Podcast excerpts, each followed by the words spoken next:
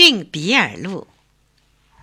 在山坡的草木丛里，一群驯鹿正在太阳底下吃食。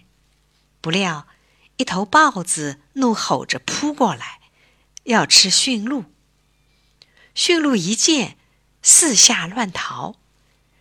小鹿比尔吓得跌倒在灌木丛里，没有被豹子发现。豹子追赶着逃命的驯鹿跑远了。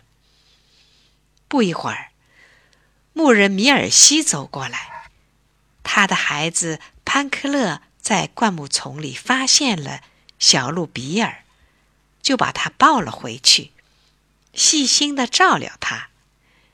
比尔一天天长大，变得又漂亮又雄壮。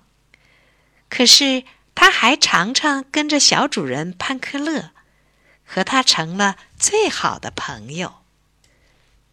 一次，鹿群向新牧场转移时，染上了可怕的伤寒病。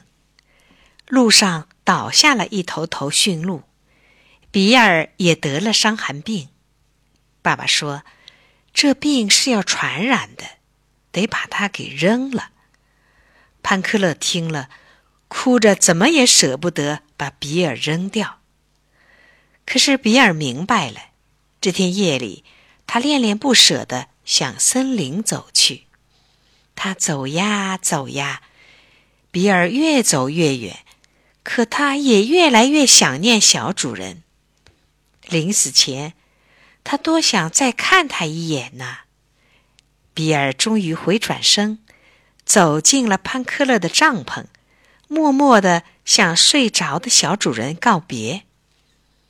他离开帐篷时，不小心。绊倒了一只水桶，潘克勒惊醒了，看见了比尔的背影，他连忙爬起身，呼喊着：“比尔，比尔！”追了上去。追呀追呀，潘克勒追到了一个山谷，突然，树林中窜出两只狼，一步步逼向潘克勒，一直把他逼上了悬崖。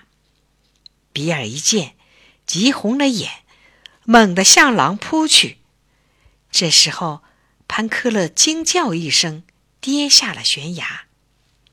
说时迟，那时快，比尔压压叉叉的大脚，噗呲一下戳进了一只公狼的肚皮。母狼见了，也红了眼，从旁边扑向比尔，狠狠地咬住了他。鲜血流了出来，比尔激怒了，用大脚插住母狼，用力把它甩下了悬崖。比尔又急忙到悬崖下找到了小主人，潘克勒摔昏了，躺倒在地上。比尔用舌头舔着他的伤口，悲伤的叫着。等了一会儿。比尔把昏迷的小主人驮在背上，吃力的走着，涉过山谷的小河，爬上山坡。